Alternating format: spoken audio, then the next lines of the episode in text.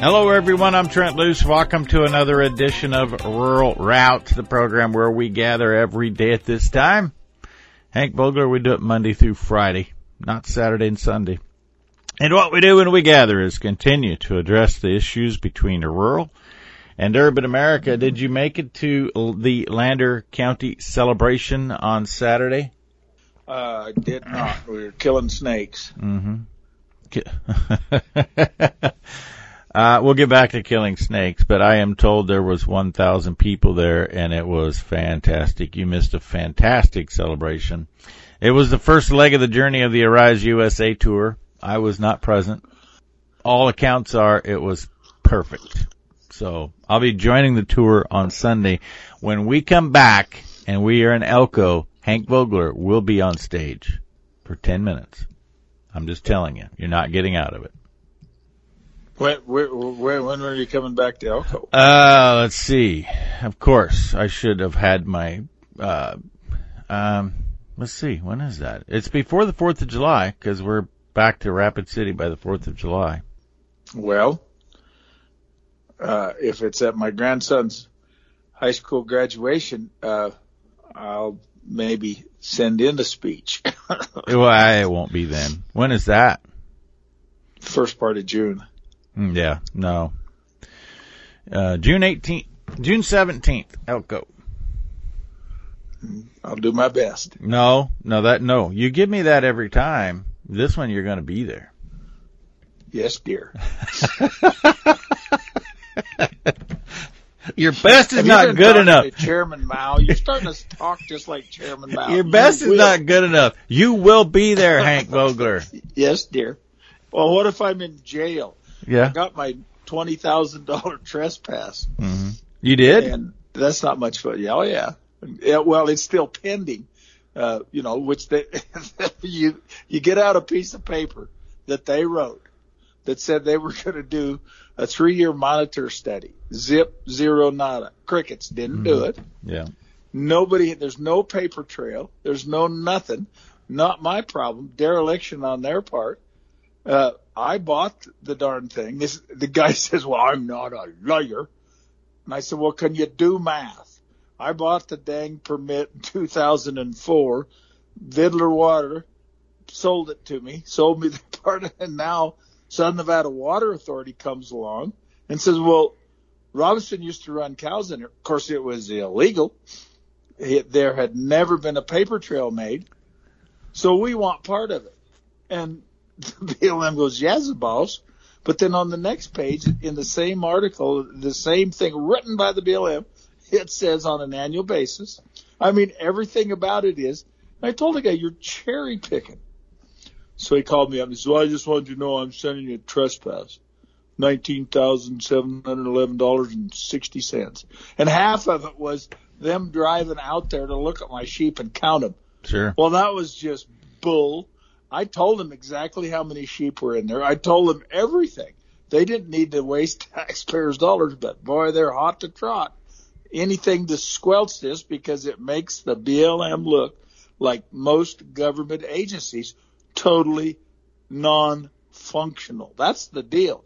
This doesn't have nothing to do with Southern Nevada Water Authority.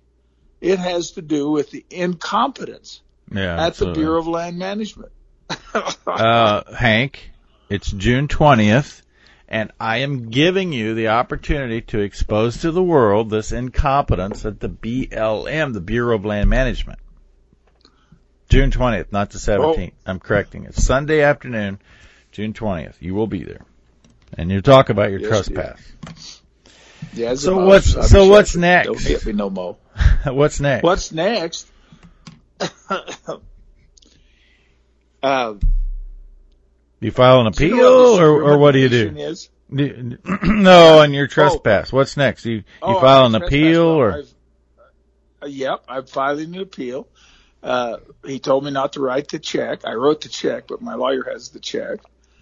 Uh, you know, the meter is running, and I don't blame my attorney. I mean, he's got payments to make. I mean, how does he make his living by pro bono? No. Mm. I mean, it's just, but here's an outfit. Think about this for one second. this insane idea to buy these ranches, build a 300 mile pipeline, Time out. two Ti- billion ti- ti- dollars doing it. Time out. Uh, Southern Nevada Water Authority is buying the ranches. Yes. That's caused the, the source they of the problem. them. They bought them uh, from starting in 2007. Right, right. I, I This just didn't start you- yesterday. you're you're jumping too far ahead of people that are oblivious to what we're talking about because you're just like Okay. a you're like a, a secretariat on race day at the Kentucky Derby.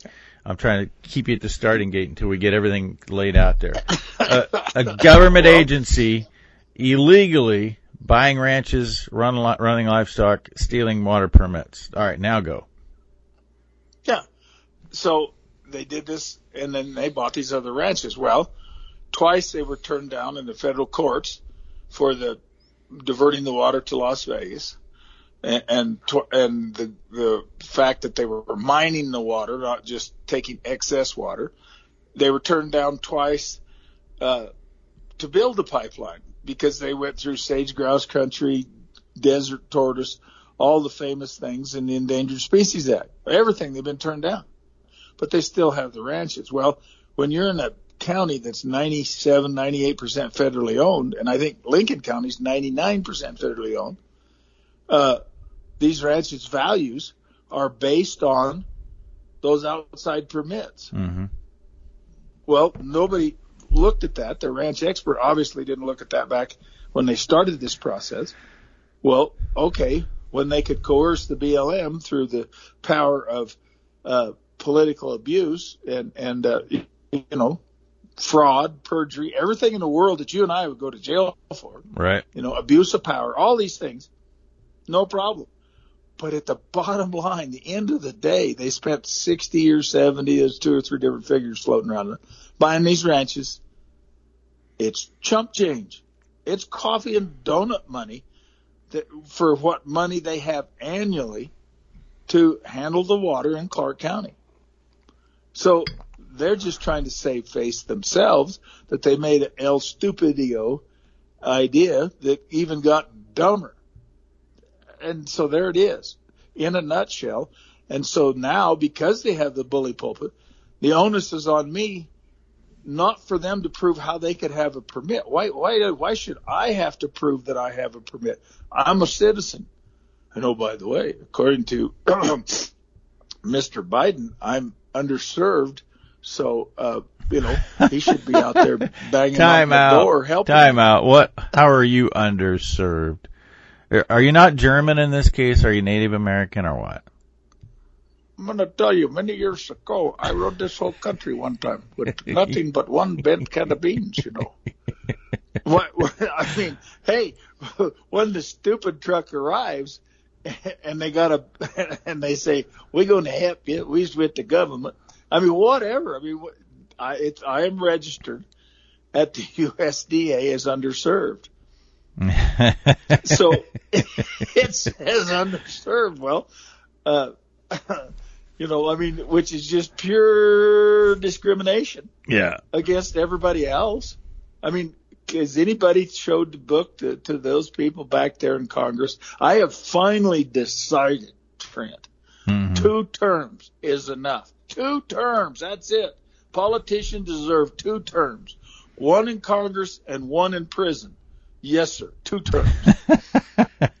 you, okay, here's the problem. You can't just uh, blankly put every single elected official that in that category. I know, but there's several of them. And I, if I had to pick and choose, I believe there would be some other people that would pick and choose the same one. Yeah. So, well, Harry, didn't Harry Truman say a long time ago, if you go to Washington D.C. to uh, be in the electorate, uh, you're a thief, or, or or or and you come home rich, you're a thief. Yeah. he made some derogatory. Uh, Harry. Truman said a lot of things that we should just start every day with a Harry Truman quote because I don't know that there's ever been a president of the United States more humble than that Missouri man. Yeah, his term was over. Got in the car, and him and Beth and Margaret got in it and drove home. yes, sir. You know, he's also And- the one that and- said, uh, you don't, they hired, wanted him to come and give a speech and he said, you're not asking Harry Truman to give a speech. Right. You're asking the president of the United States to give a speech. I don't, I, I'm not in for that. Yeah. Yeah, he did not use the presidency to to gain fame and fortune afterwards, or move to Martha's Vineyard. Which, if global warming comes along, guess who's going to be underwater? So tell me how well you believe that one. Uh, that's actually a great point. Those retired individuals who all pontificate about global warming and sea rise move to the sea. What does that? What does that say? Hey, it says we've got to go. Lemmings, lemmings, they're, lemmings. they're a bunch of sheep. That's what they are. They just follow Oh! the leader. Oh! Hank Vogler, we've got to get out of here. I was speaking about the Arise USA tour. I am today posting the final schedule. If you are in one of 50 states, we're only traveling to 50 states. If you're in one of 50 states and you want to see where we're going to be when, go to loostales.blogspot.com. The full schedule is right there. We'll be back with more Hank Vogler and Rural Route after this. Welcome back. Rural Route, Trent Loos alongside Hank Vogler checking in North Spring Valley, Nevada. Uh, so, all right, I, we completely got sideways on that because I was asking you what's next. And uh, that was, yes, I am going to appeal. I wrote a check to my attorney, but he's holding the check and the clock is running because he's billing me now $422 an hour. Uh, so what is realistically, what's the appeal process like and how, in 2025 will we determine this? 21, 25, I think is the schedule. So we should have her done by then. I mean, look at look at the Hages. That's been what 30 years, Yeah, 40 absolutely. years. 30 for sure. Yeah. So, you know, that's, that's the whole thing. But without the, okay, the good news is, yes, sirree Bob, I have a vehicle now, which isn't perfect, but I have a vehicle. Before it was nanner, nanner, nanner, we're Right. not doing nothing. Right. Now there's a time frame. I, I think I have 30 days to send in my request, send in my reasons. Once again, the last time I sent them in, I just wrote on there same song, second verse, hmm and put it uh, and put the date. How'd So, that I mean, How'd they- that work for you? Uh, so far up until now, I haven't had to pay other than an attorney. Any uh, the trespass has not gone through, and now SNWA's got one of their hired men coming over, shutting off the water, cutting the pipeline, poking holes in the troughs, all things that anybody else would be singing "Send My Mail" in courtesy of the Birmingham jail or something. I mean, I mean it's just ridiculous. You can't do that. You can't go out on the Bureau of Land Management and tear up improvements. In fact, they went out. I asked them, I said, wait, show me the paperwork on tearing out my sheep troughs at one of the wells that I use every year. They tore out the sheep troughs. If I did that, uh, you know, I mean, Leavenworth, Yeah. but they can do it. It's just it's Uh, okay, so 2 I'm gonna. tiers of justice. I'm actually gonna ask a question that is kind of satire, but it's a sad state of where we are. You, you are half, well, not half. You are a, a percentage of American Indian. What if you did play Well- that card?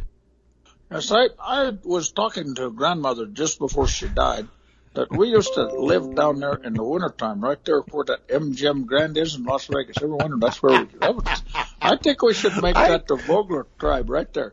No, just, you know, two sections, two sections right there downtown Las Vegas. I, I, I could probably get by with that, you know. I mean, come uh, on. uh, uh, I'm serious. Why don't we do? Why don't we play that card? That MGM ho- casino is exactly where your forefathers spent their summers, or would have been winters. well, not, not exactly. Oh, it doesn't matter. I know, I know. But my nephew did the genealogy. He was he's a uh, full commander uh, helicopter trainer person in the in the Navy, Uh-huh. and so when he'd be on ship, he didn't have he got into the looking looking up your address. Well, anyhow, uh, he couldn't get past Charlotte Johnson, which was Grandma Gibson's mom. Well, it, the, her name wasn't Charlotte; it was Charlotte. Well, then that opened up the whole deal. They were from North Carolina, okay? Five great nations. And Andy Jackson or whoever, they decided that, uh, you should endeavor to persevere.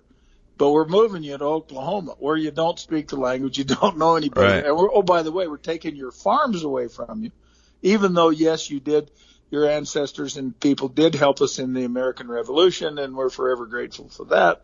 But pack them up and get out of here. So family moves. Uh, grandma was born, I think, in uh, Missouri on the way to Oklahoma. Uh, 1907. She's 12 years old. Uh, the Sooners were coming in or whatever. But they, you know, the old family joke is the water was so black they couldn't drink it. So they left. But they moved to Eastern Washington and moved to a place called Chickasaw Flats and and became very successful, hardworking people. Then there was a couple of boys in there, Uncle Ab, uh, a little bad to take a drink, things like that. But mostly, they were very prosperous. And of course, Grandma, anytime you'd ask her any questions, she said, "Don't pay to be an Indian. Shut up and go to bed." And I don't care what time it was. Mhm. End of conversation, because she was young enough or, or alive when there were still people that had had a few issues with the Indians, and maybe they're, you know, maybe the prairie Indians. Who knows what Indians they had troubles with? But she just kind of kept her head down and and went to work, just like I don't know, in in my way of of looking at it, in the same way that the Italians that came here that were discriminated against, the Irish that were discriminated against, the Polish that were discriminated, the Norwegians, the Swedes, everybody that came here for a better life, Right. whatever their level of discrimination was, she figured out, or her family did, that it didn't pay to be, you know. And the funniest part of the whole deal during the prohibition, Grandpa Gibson was a bootlegger. no, it was against the law to sell a drink of whiskey, of any alcohol to an Indian. Mhm. But to get by, just like a lot of other people, he went to making liquor. And then he buried it in the garden under the watermelon plants. So when the, he knew where the liquor was, and then every Friday afternoon, sheriff would come out and and say, "All right, you got to cut me in on not put you, you know, not not arrest you for making it, but cut me in on the deal. I get part of the take, or I'm putting you in jail." Grandpa'd go to jail every great grandpa'd go to jail every Friday afternoon. They let him out Sunday afternoon. So my dad and my aunt and everybody else in the family were the bootleggers. They had to take the whiskey to town to sell it. So again, hypocrisy of the first degree. Couldn't sell a drink to an Indian. He's a bootlegger. Won't share with the sheriff. Won't cut the sheriff in on it on his proceeds. And so they put him in jail every Friday afternoon, let him out every Sunday. Wow. So, uh, and That not all of us uh, have that colorful of a history that we can share. That that's as good as it gets right there. Well, Well, and what about Uncle Charlie? They wouldn't let him get on the ferry to go across the Columbia River. And this was before they had all the dams, so it got pretty low in places. And I, the legend is, I don't know if it happened, that one winter they make him go to the back of the line. It's a dirty, cold son of a gun. He had his freight wagon, and so he went around the corner on the Columbia River and crossed it on the ice, and whooped and hollered all the way. You know, he, I don't know how deep it was in that eddy, but he he got across because they made him always wait. See, and then Grandma Pearl, according to the legend, family legend, Grandpa traded a horse for her. so, and when they get an argument, when I was a little kid, and there are a few profanities that would be used too. No. Grandpa would say, "Now, Pearl, that was a dang good horse I traded for you." so, what I mean, whatever happened over the years, I have no idea. and so, anyhow, oh well. But I'm underserved. It says it right there on my USDA uh, fill out papers at the Farm Service Agency. Underserved. You don't you forget that there, you know, because we one one time we were down there in that deal, uh, MGM. Yep, that, uh, I had cousins down there all the time. You know. Yeah, I'm telling you, we need to pursue this. Uh, it doesn't matter whether it's factual or not. We can use it to make a point. Wait a minute. When did facts and figures mean anything to these people. I mean, what? Let me see. Uh, what the what? Uh, Elizabeth Warren, they won one gazillionth in a, of Indian, uh, and and nobody challenged her on that. Uh, just it goes on and on.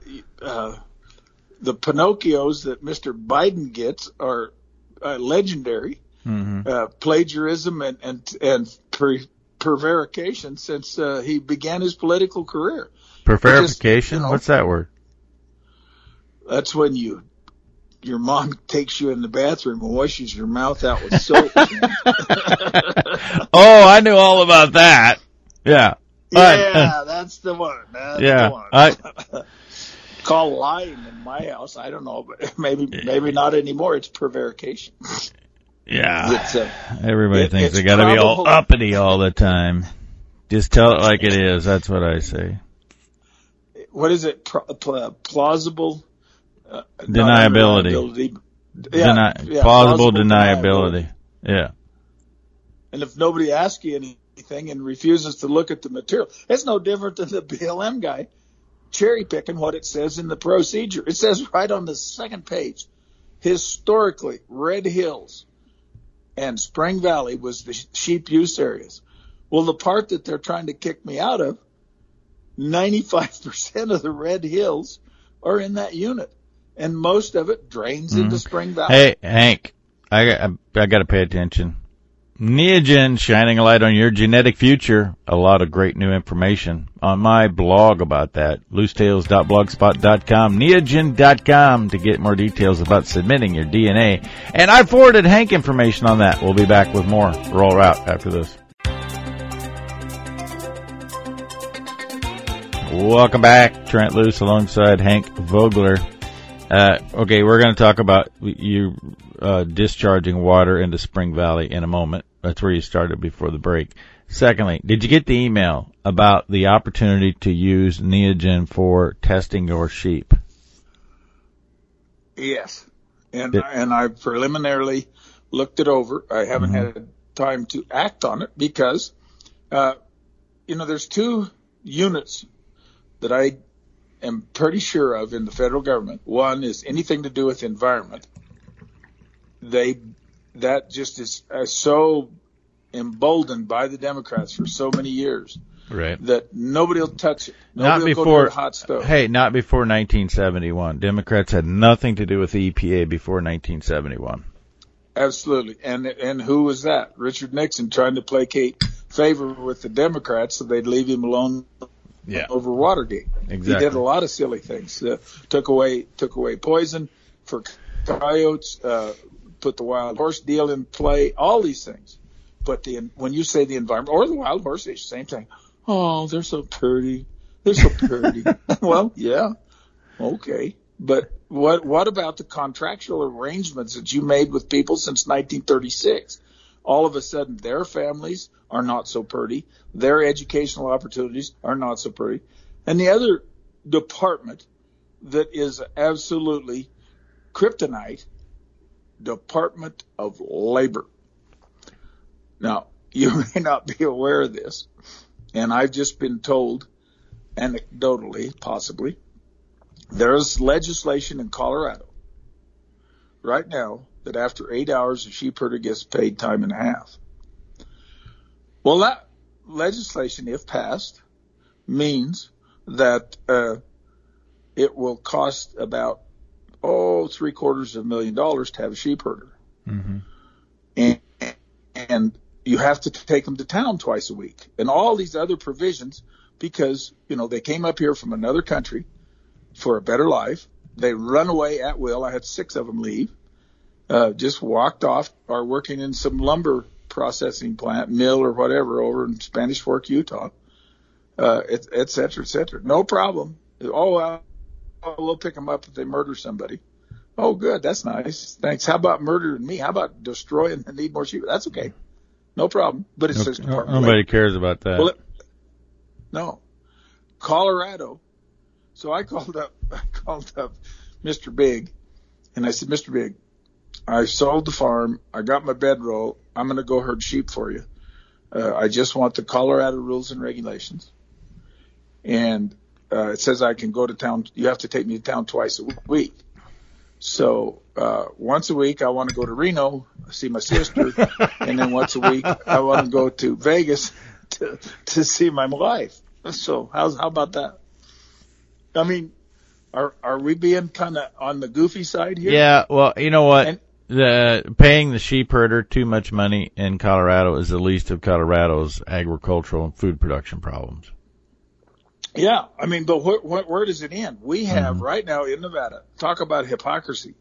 There is a runaway sheep herder that sued two people from Nevada and partly in California over wages or whatever.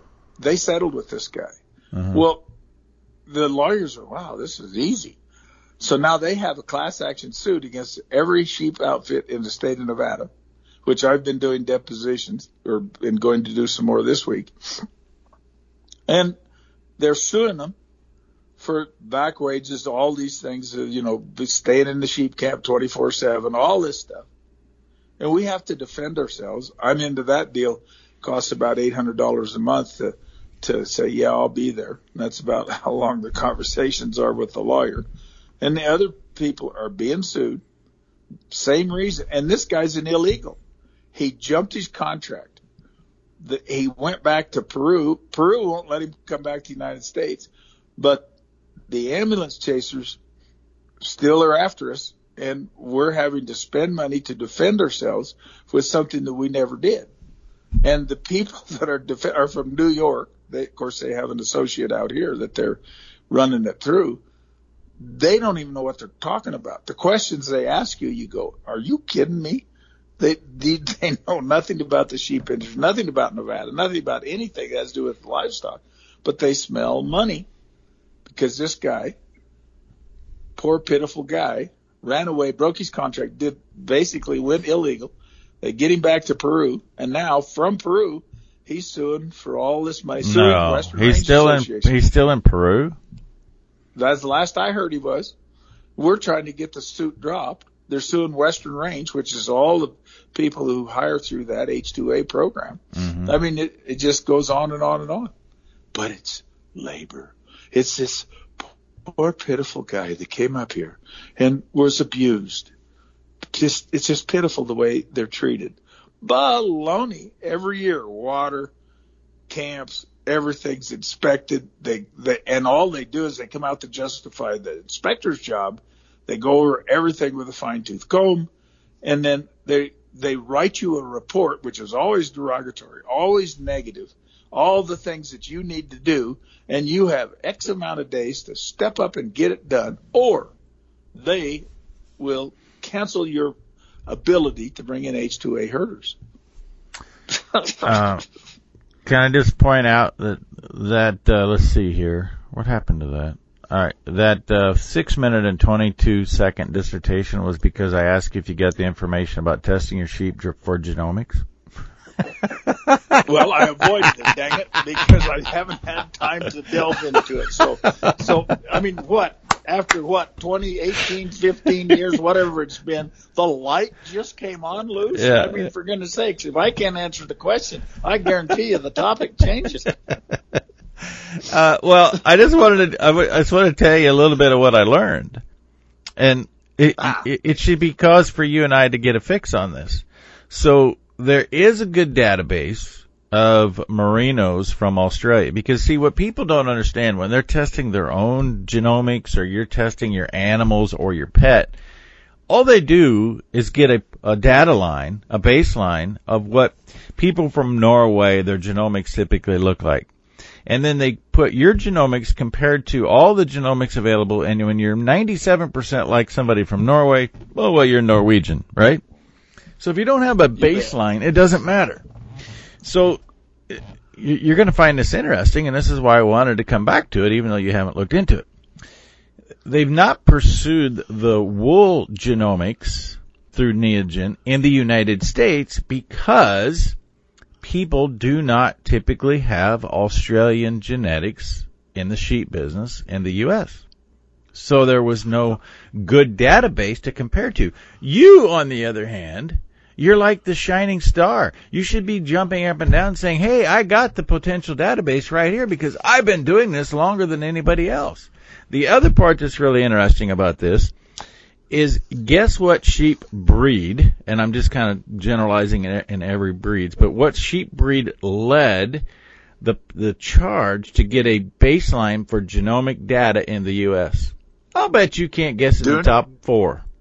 Doonies. No. Merinos. No. Probably okay. Suffolks. No. Uh, I quit. that those. You got to name one more. I said the top four, so you got to name at least one more. Rambouillet. no. Rambouillet. Okay, prove my point. Finally, 18 years, I finally proved my point with Hank Vogler. Katahdins. Katahdins. A hair breed. A hair sheep breed. No, no, no Oh, wool even yeah. involved. But I, I find it interesting that you have one breed that completely ignores one of the benefits of owning sheep. I'm not being negative to Cod- Katahdins, Dorpers, or anything else because I know you can't find somebody to shear them anyway. But there is a value in wool, people, and we continue to overlook that. Well, and it's it goes back to the old crap about yeah, my granddad was in the Second World War and is in the South Pacific, and boy, he he won't even go near. Well, yeah, because they were feeding them old dyers. Nobody was feeding their good breeding sheep. There there was money to be made for selling the wool, selling the pelts, everything. So all anybody got to eat, and then on the Navy ship, I'm sure that those some of those cooks were probably not up there with Emeril or or, or you know some Yeah. Wolfgang Puck, You think? so it wasn't cooked right. Yeah. probably not. Uh, so and hey, so they won't eat it. That's the new way if this Oregon ridiculous ballot initiative passes. You know, Colorado's got a horrendous one, which will eliminate animal agriculture. As I was referring to earlier, it's called Proposition 16. We will defeat it. We'll get the message out. I'm a little less optimistic about Oregon, and Oregon's ballot initiative says that you cannot eat an animal until it dies a natural death. How's that going to work? Uh, it's called roadkill, isn't it? well, there'll be an increase of people with police scanners. Oh, somebody run over a cow out there by Crane, Oregon. By gosh, get in the car, mother. Get the knife. We're having steak tonight. I mean, what? People just Yeah, need to I get mean- hungry. That's the moral of the story. They're too well fed. Yeah, that's what Grandpa always said. You know, until people go hungry, there'll never be anybody that wakes up. It's been too Yeah. easy too long. So, yep, yeah. Well, yes, that sir, Bob. And, that- again, it, there's two counties. There's two Multnomah County, I think, and, and, and maybe Lincoln or Lane County in Oregon. Mm-hmm. And I mean Portland area. That's it. The rest of the know. state is as conservative as Nebraska, but there are no Mm-hmm. people. So. well that that is the that's the we should just get a bumper sticker. It says too easy, too long. That's that Yeah. summarizes it. That's just the moral of the story. And the people who lived through the Yeah. Great Depression and lived beyond that, they saw where we were headed, where we are headed. And the H2A program is so convoluted at this point in time. It's not just poor old miserable need more sheep company having troubles. It's the whole process. Yeah. You pay somebody to stay home and not work and pay them enough money. They can do math too. Why the, the Mexican folks, the Guatemalans can do math.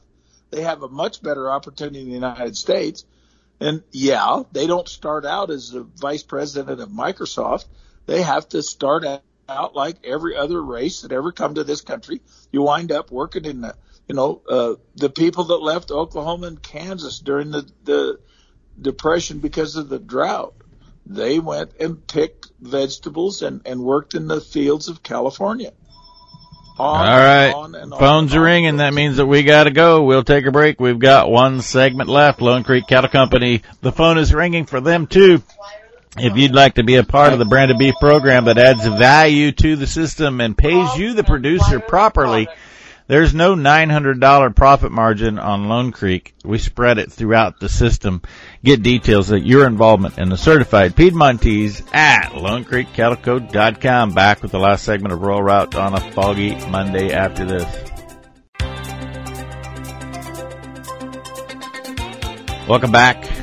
Rural Route, Trent Loos alongside Hank Vogler. Was that an H2A worker looking for a place to work? No, that was Grayson Uvalde, whose mm. family came here in the 1890s, worked for Adams McGill, uh, and uh, eventually became prominent citizens and ran sheep until this year, 2021, over 100 and some years.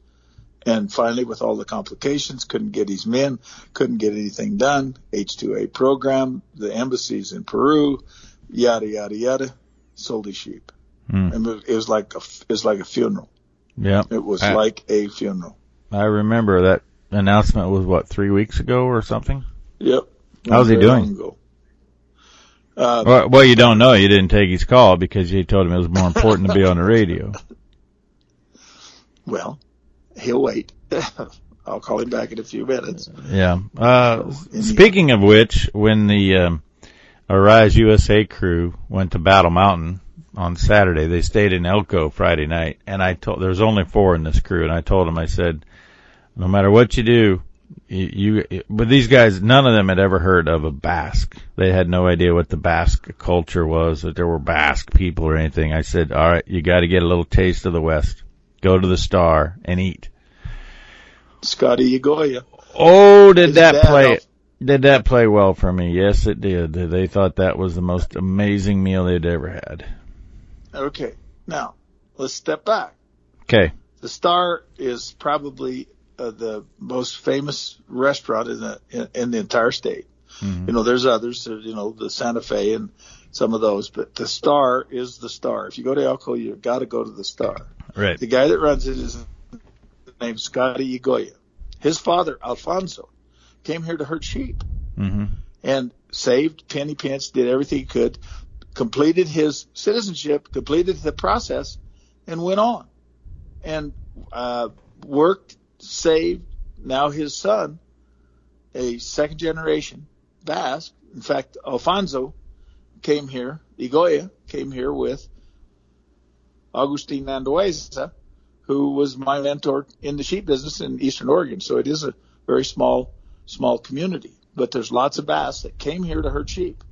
And some of them got all the way to being lawyers. Some of them got all the way to being Secretary of State in Idaho mm-hmm. et cetera, et cetera. They're from the Pyrenees Mountains, which straddles between France and Spain, and uh, there's seven provinces, and they are uh, not any more than anybody else perfect. Some of them didn't do well, others did, but they came here with the same incentive in mind, a better life because of the European oligarchies. Everything in Europe this was the new world. This was the new chance. They went, the Basque went to Argentina. They went to South America. They went to North America. They went lots of places. Uh, and some of them were successful and some of them weren't. Just like some Irish, some Italian, some people from all over the world became successful because they had a chance here. And now we want to take that away and have Mother Teak government dole everything out and give you no responsibility on your own, but tell you what to do on a daily basis. And, and some bureaucrat who mm-hmm. has no idea what you're going through, has no skin in the game, has the upper hand on you. Have a nice day. well, Scotty that, uh, is a good guy. That's the moral of the story right there. We lost the celebration of work ethic drive and a determined to make a difference. Because that's everything yep. you just described. People who came here to make a difference for their families, which ultimately made a difference for people living here. And and the fact yes. that we've decimated the H2A program, and you can't. I, I mean, this hit me in the face, and and now you're seeing it day in and day out. When I was in Cortez, Colorado, two two weeks ago, that sh- that country should have sheep running on every hill, cleaning up the the grubs, uh, or not the grubs, but the cellulose material, the flora and the fauna and there's no sheep there because it's it, it it's too cumbersome to employ people to go out there and tend to sheep. And the ecosystem is paying the price. Yep. And and fire is now one of the largest industries in the West. And when you yell fire, everybody goes, "Oh my god!" So Yeah. they'll come out here. I, I found out this is a crazy one, and and I think it's true. I, I'm sorry, I'm I, I'm maybe it's a little conspiratorial, but when they get these fires out here in the middle of, on the other side of nowhere in Nevada, they send the crews out here to train on how to fight fire in case they have a fire near a town, Right. near a, a populated area.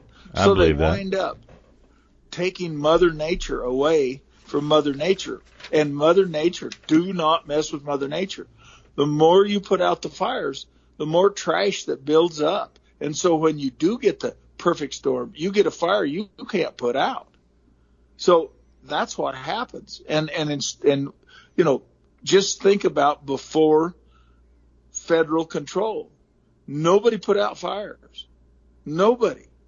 They it, it just uh, my cousins, you know, they were running this deal that time there, you know. Well, well, they didn't put out the fires, so you had a completely different mosaic of grasses and forbs and all kinds of things. The wildlife, whatever was here at the time, whether it be buffalo or whatever, were based not on these completely desert jungles of pinyon and juniper trees. So you send the people out here to train them and, and, and waste money.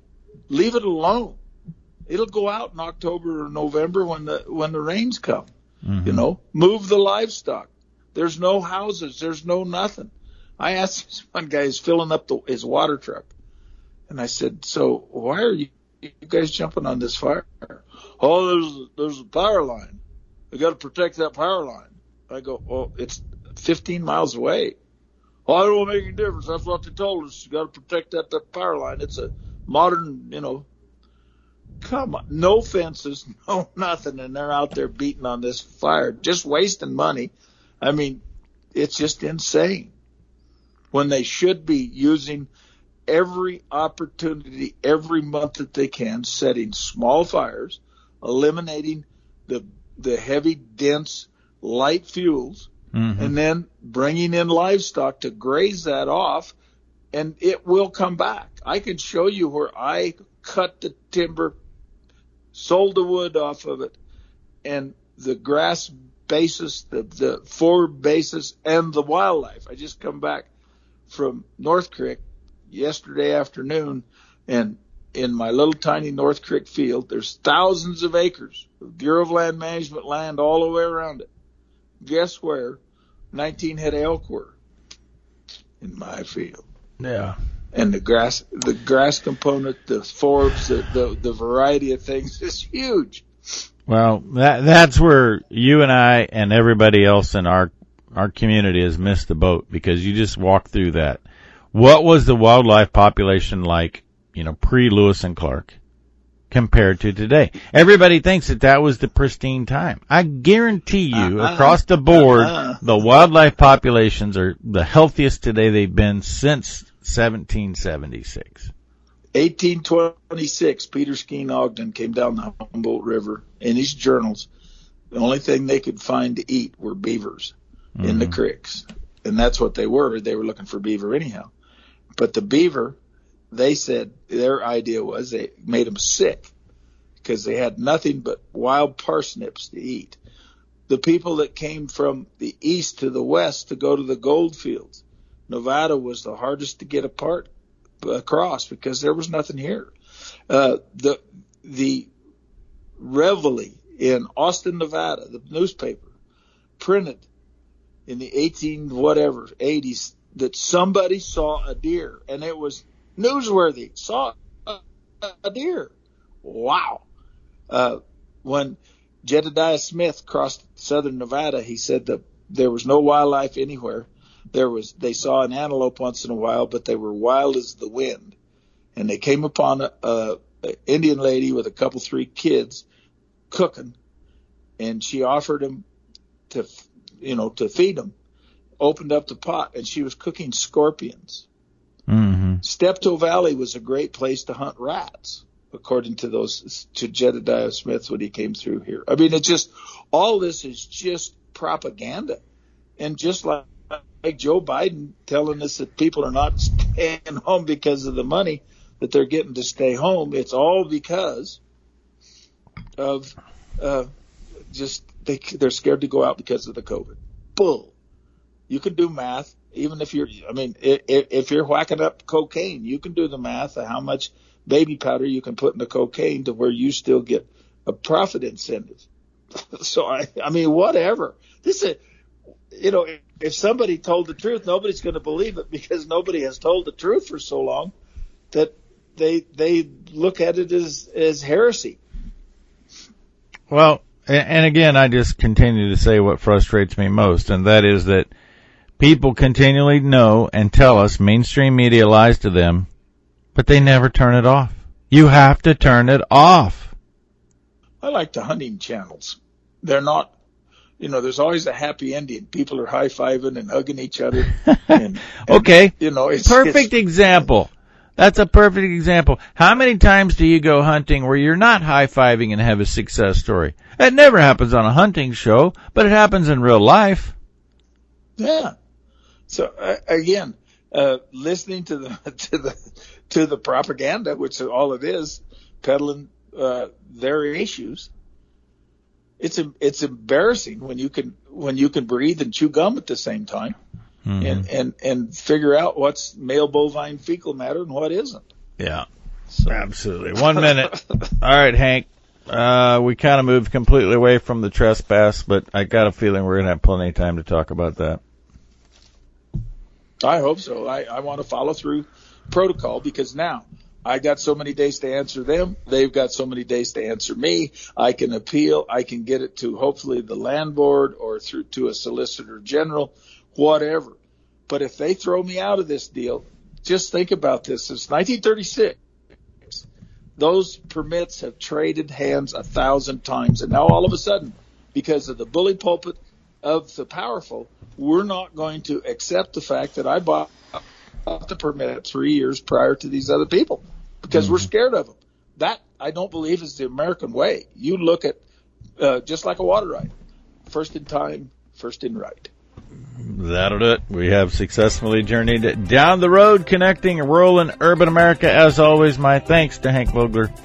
Both of us remind you that all roads do lead to a rural route. Well, I have just a half a minute. I would like to ask a question.